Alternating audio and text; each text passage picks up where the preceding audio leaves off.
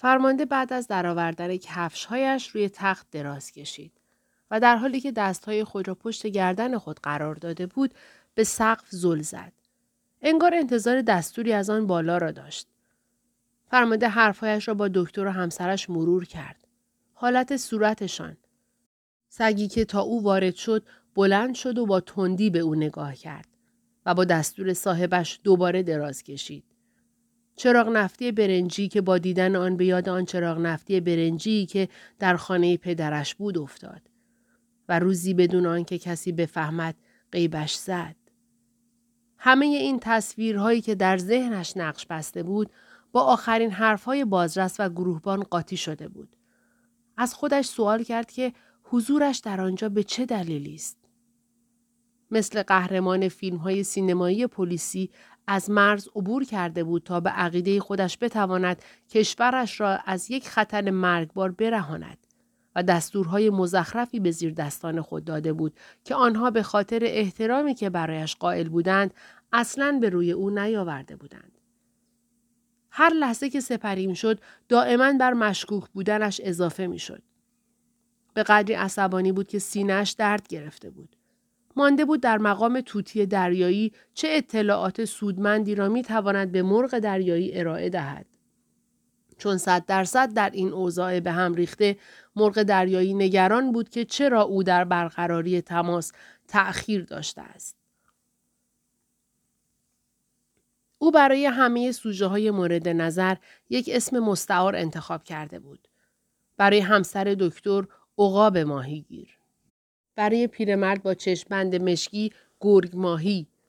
برای دختر با عینک دودی گربه ماهی و برای همسر سابق نویسنده نامه نیز ماهی.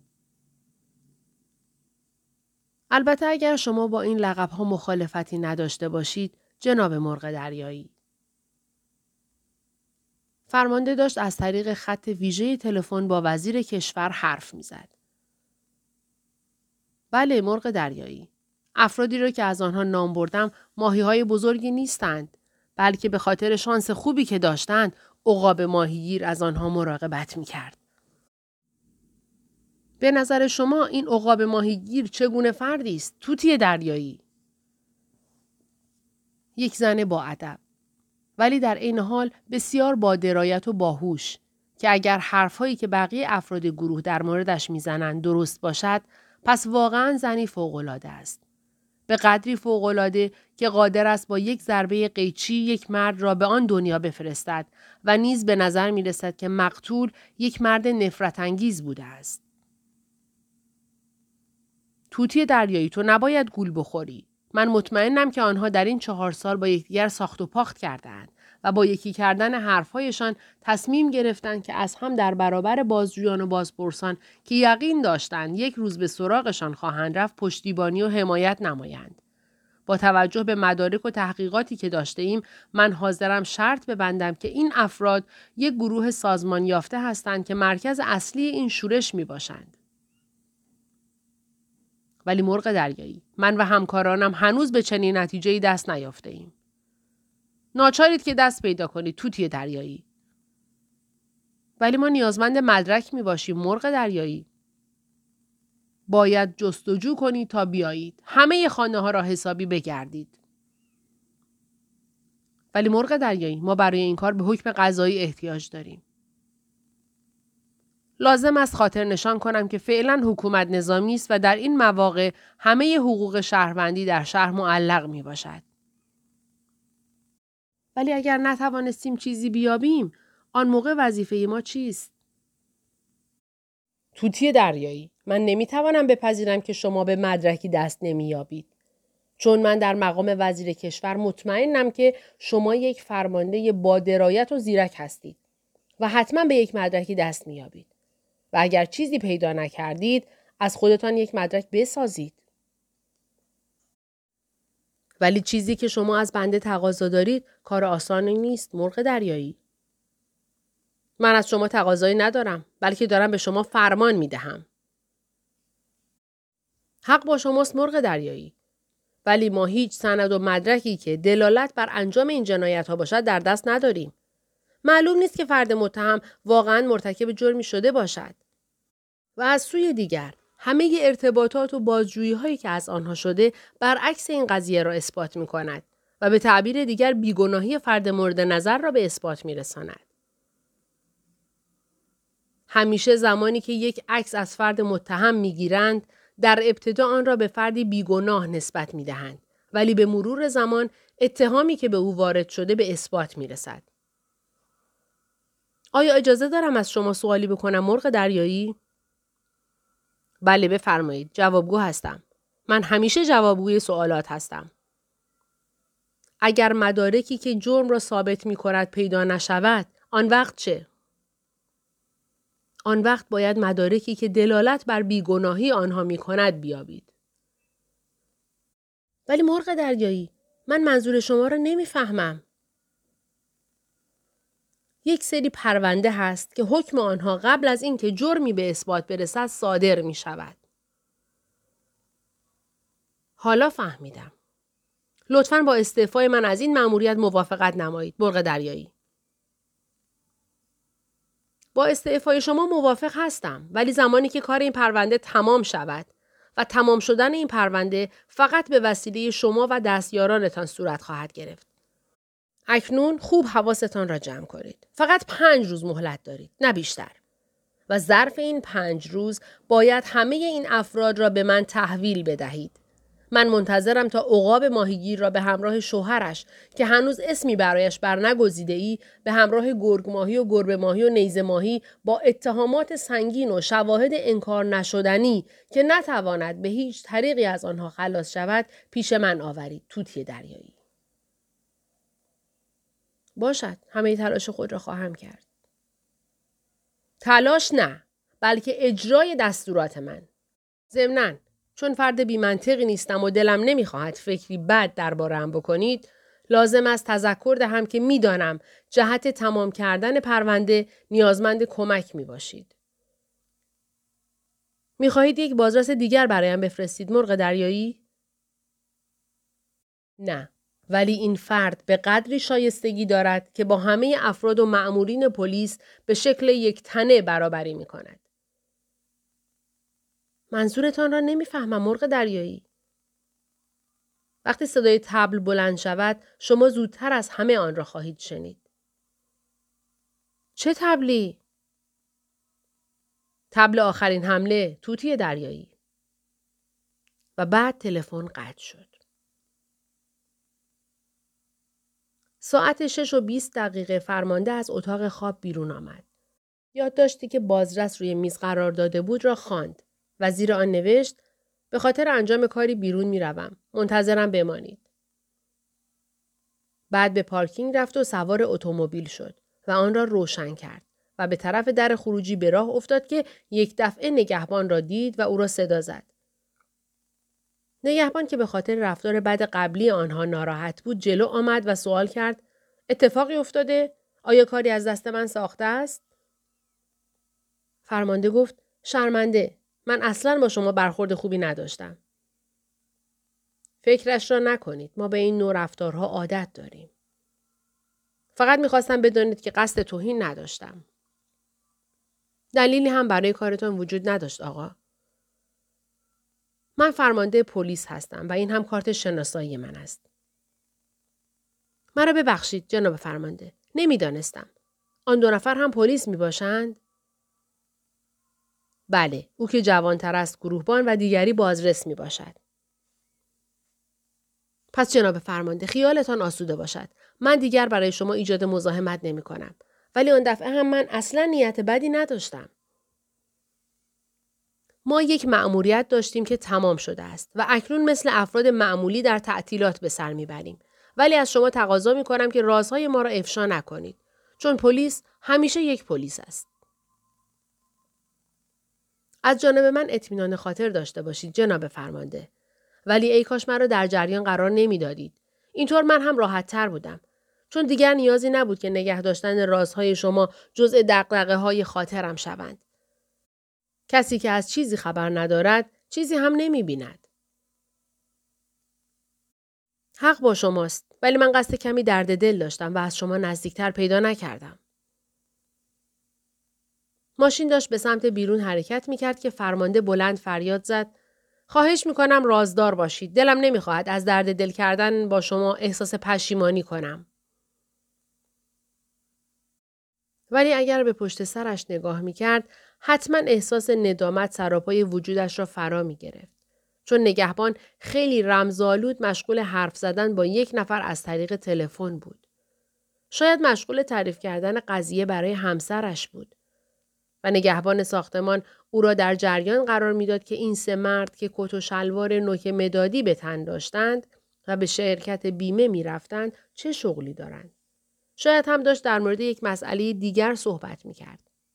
به احتمال زیاد هرگز متوجه نخواهیم شد. فرمانده کمی آن طرفتر کنار جدول توقف کرد و دفترچه یادداشت را از جیب خود خارج کرد و مشغول ورق زدن صفحاتی شد که نشانی و اسم دوستان نویسنده نامه را یادداشت کرده بود. وقتی نقشه راهنمای شهر را نگاهی انداخت، فهمید که خانه زن سابق نویسنده از همه نزدیکتر می باشد. آنگاه از روی نقشه راه خانه پیرمرد با چشم بند مشکی و دختر با عینک دودی را مشخص نمود. او وقتی یاد هول شدن گروهبان میافتاد خندهاش می گرفت.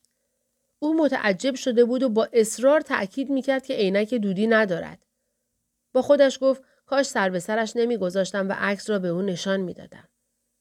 در عکس گروهی عینک در دست راستش قرار داشت و هر دو دستانش پایین بودند. و آنگاه به خودش گفت جهت این کار باید چشم فرمانده را دارا باشی. بعد ماشین را روشن نمود. یک انگیزه ناآشنا او را مجبور می کرد که از شرکت بیمه بیرون برود. انگیزه ای که سبب شد به نگهبان بگوید کیست و شغلش را هم بگوید.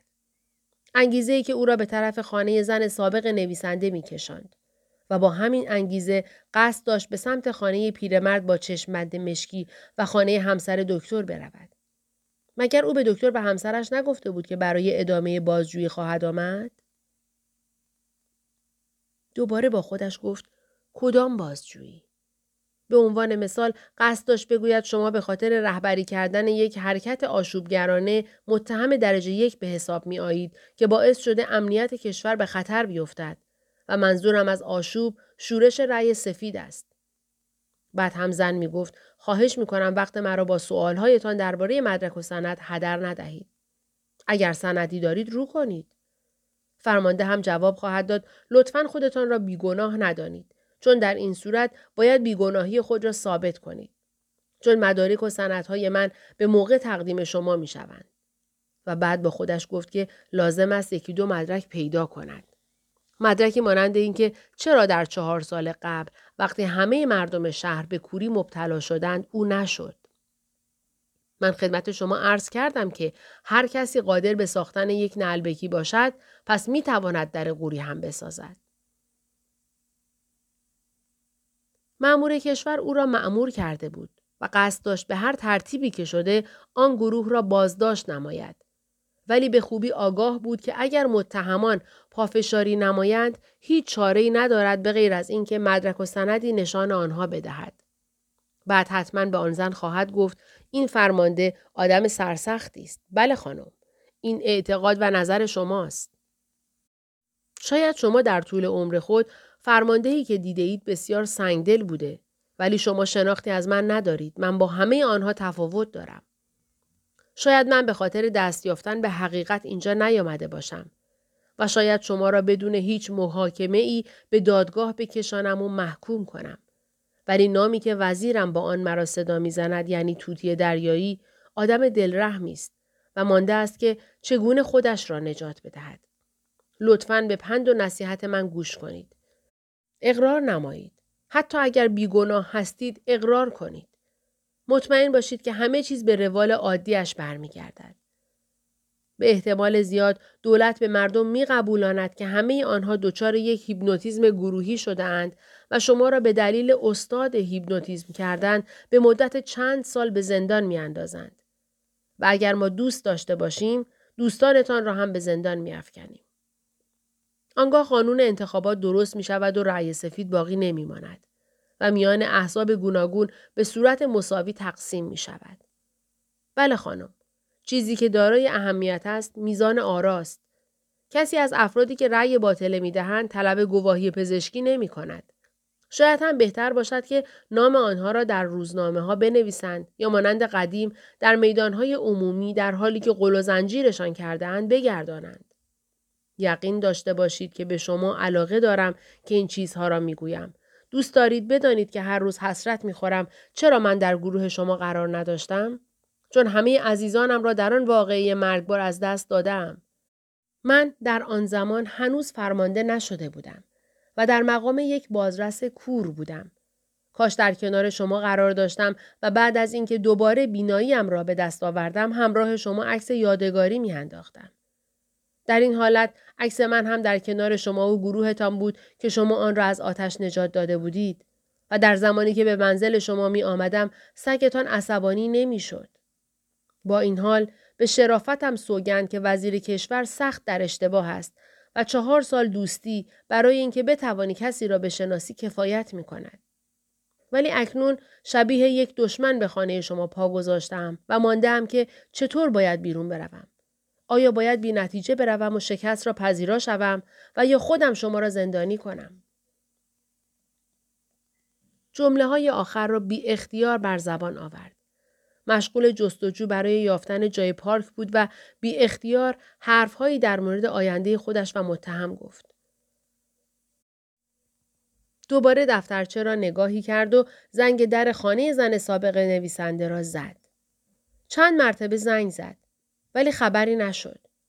دوباره خواست زنگ بزند که یک دفعه یک پیرزن از پنجره طبقه همکف صدا زد به دنبال کسی هستید؟ فرمانده گفت با خانمی که در طبقه اول در سمت راست زندگی می کند کار داشتم. او خانه نیست. خودم دیدم که بیرون رفت. نمی‌دانید چه موقع برمیگردد؟ نه اگر کارتان مهم است به من بگویید تا پیغامتان را برسانم. متشکرم خیلی مهم نیست. دوباره می آیم. فرمانده به نقشه که روی صندلی قرار داشت نگاه کرد و به مقصد دوم حرکت کرد. این دفعه سر و کله هیچ همسایه ای از پنجره پیدا نشد. در اصلی باز بود. مستقیم به طبقه دوم رفت. همان جایی که پیرمرد با چشمبند مشکی و دختر با عینک دودی زندگی می کردند. عجب زوج خاصی. شاید به دلیل احساس تنهایی زمان کوری آنها به هم علاقه مند شده بودند. ولی بعد از چهار سال هنوز در کنار هم بودند. برای یک دختر جوان چهار سال مدت اندکی است ولی برای پیرمرد با چشمبند مشکی حکم هشت سال را داشت. زنگ را به صدا درآورد و در انتظار ماند. صدای کسی شنیده نشد. گوشش را نزدیک در برد ولی صدایی به گوشش نرسید. دوباره زنگ را به صدا درآورد. آن طرف فقط و فقط سکوت حاکم بود. از پله ها پایین رفت و در حالی که سوار ماشین می‌شد با خودش گفت نفهمیدم. الان کجا رفتند؟ اگر داخل ماشین داره خط مستقیم تلفن بود حتما با وزیر کشور تماس می گرفت و به او می گفت که قصد دارد به کجا برود و این در حالی بود که اطمینان داشت از سوی وزیر کشور با کلماتی نظیر آفرین دست مریضا توتی دریایی تشویق می شد و این جملات را می شنید. کاری که کردی ستودنی است. به موقع آنها را در دام می اندازی. ولی باید حسابی حواستان را جمع کنید. با خودت نفراتی را همراه کن. چون امکان پیروزی یک نفر در برابر پنج نفر فقط در فیلم ها وجود دارد. ضمن اینکه شما از هنر کاراته برخوردار نیستید. و فرمانده هم پاسخ می‌داد لطفا خونسردی خود را حفظ کنید مرغ دریایی. درست است که به هنر کاراته وارد نیستم ولی به خوبی کارم را بلد هستم. وزیر هم می گفت سعی کن مسلح بروی داخل و آنها را تهدید کنی. چون اطمینان دارم که از ترس خودشان را خیس می کنند. چشم مرغ دریایی. و وزیر هم می گفت من از همین حالا به دنبال گرفتن نشان افتخار و لیاقت و ترفیع شما هستم. فرمانده هم در جواب می گفت عجله نکنید مرغ دریایی. بگذارید من جان سالم به در ببرم بعد این حرفها را بزنید. من خیالم از بابت شما راحت است توتی دریایی. و به همین دلیل شما را در این مأموریت برگزیدم. بله مرغ دریایی. لامپ های داخل خیابان روشن شد و کم کم داشت هوا رو به تاریکی می رفت و غروب خودش را نمایان می کرد. خیلی زمان نمی برد که شب می شد. فرمانده دستش را روی زنگ فشار داد و جای تعجبی هم نبود چون به طور معمول پلیس ها زنگ را به صدا در می آورند و از طریق مشت و لگت اقدام نمی کنند. همسر دکتر در را گوشید و گفت منتظر بودم شما را ببینم فرمانده. شرمنده ما در حال حاضر آمادگی حرف زدن با شما را نداریم چون مهمان داریم. من با مهمان های شما آشنا هستم. هرچند به طور شخصی آشنایی ندارم ولی می‌دانم چه کسانی هستند. تصور نمی کنم این باعث شود که بخواهم شما را به منزل راه بدهم. خواهش می کنم. دوستان من هیچ ارتباطی به قضیه‌ای که باعث شده شما به اینجا بیایید ندارند. ولی اگر متوجه شوید که من چرا به اینجا آمده ام حتما اجازه ورود را به من می دهید. بفرمایید داخل. معمولا باور اکثر مردم بر این است که وجدان فرمانده پلیس در یک سری از موارد شغلی بر این اساس قرار گرفته که به چیزی که میاندیشد آن را به واقعیت تبدیل کند و نیز چیزی که از او درخواست کرده اند. این مسئله از لحاظ علمی و نظری به اثبات رسیده است که چیزی که باید رخ بدهد باید رخ بدهد و چاره هم نیست.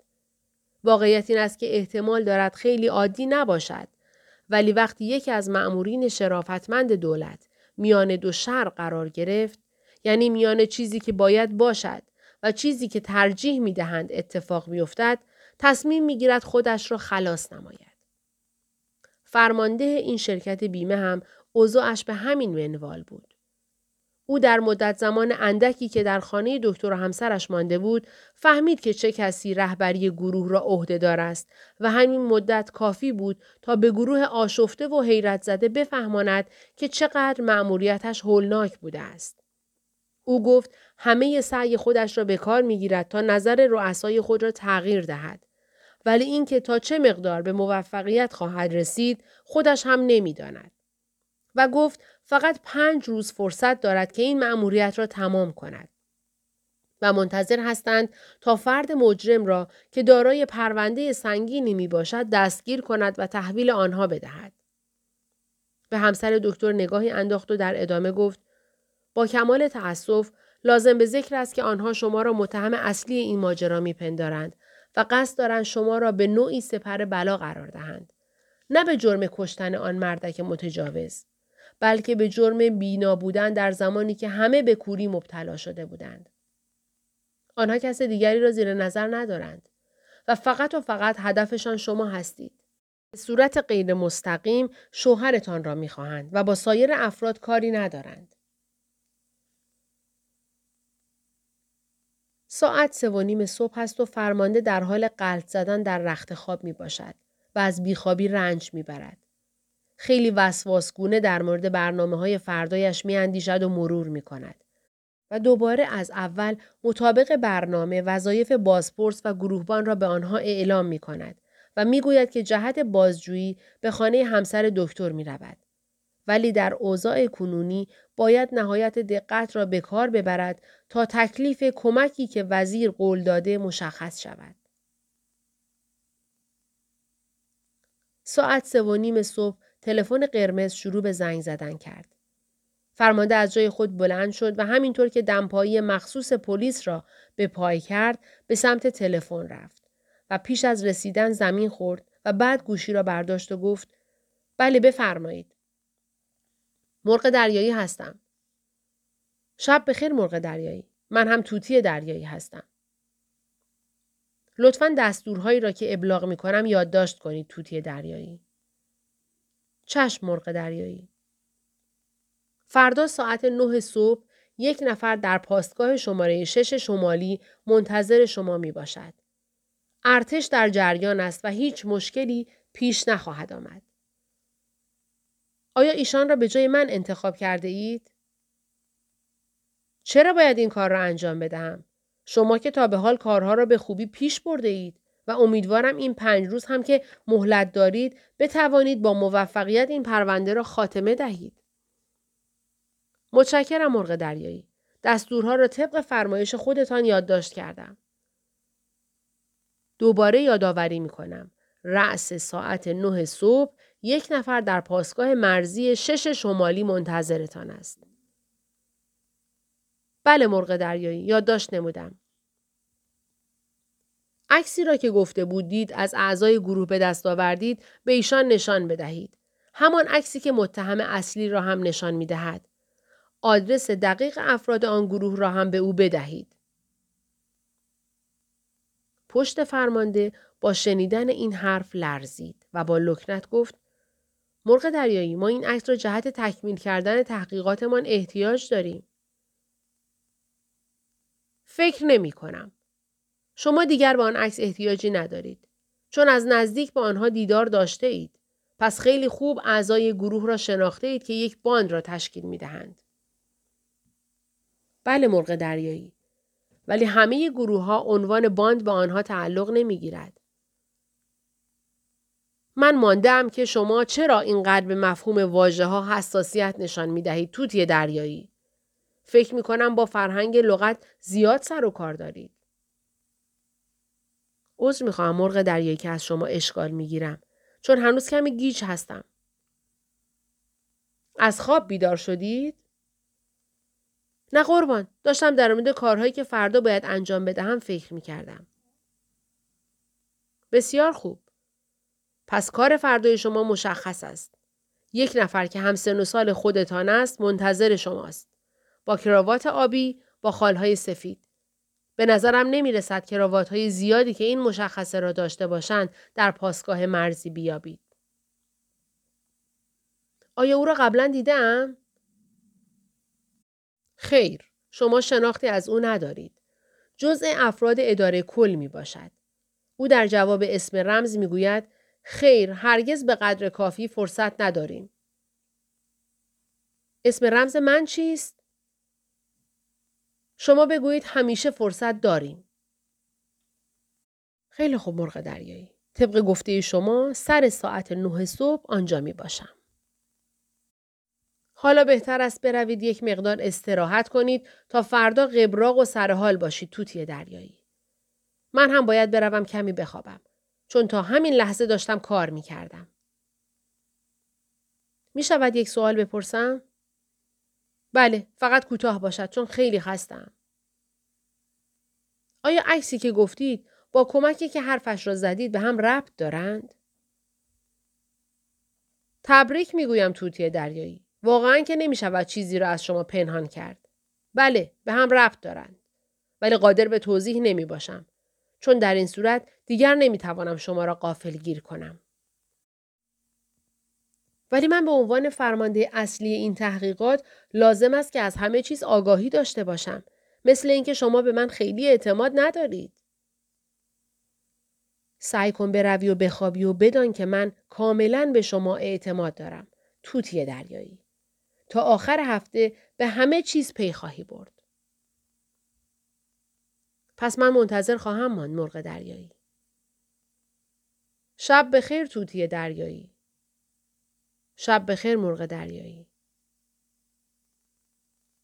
علا رقم سفارش های وزیر کشور به فرمانده برای استراحت کردن ولی ساعتهای باقی مانده از شب را فرمانده در بیداری سپری کرد و فقط داشت فکر می کرد یعنی عکس را برای چه می خواهد؟ منظورش از اینکه تا آخر هفته همه چیز را خواهی فهمید چه بود؟ با وجودی که همه آن کلمه ها حالت تهدید نداشتند ولی فرمانده خودش عمری را در بازجویی کردن سپری کرده بود و به راحتی فریب نمی‌خورد. از طریق لحن حرف زدن افراد می توانست به عمق کلمات پی ببرد و مفهوم واقعی آن را دریابد. از حرفهای وزیر کشور بوی ترس و وحشت به مشام می رسید. ولی فرمانده کوشید که به افکار خوب مانند این بیاندیشد. هیچ دلیلی برای ترسیدن وجود ندارد. من وظیفه‌ام را انجام می دهم و تابع دستورات هستم. ولی ته قلبش می‌دانست که این حرفا واقعیت ندارد و از ته دل با آن دستورها موافق نمی باشد. او به خوبی می‌دانست که کور نشدن آن زن در چهار سال پیش نمی‌تواند دلالت بر گناهکار بودن او داشته باشد. آخر او چگونه قادر بوده 83 درصد را وادار کند که رأی سفید داخل صندوق بریزند. چنین چیزی غیر قابل قبول بود.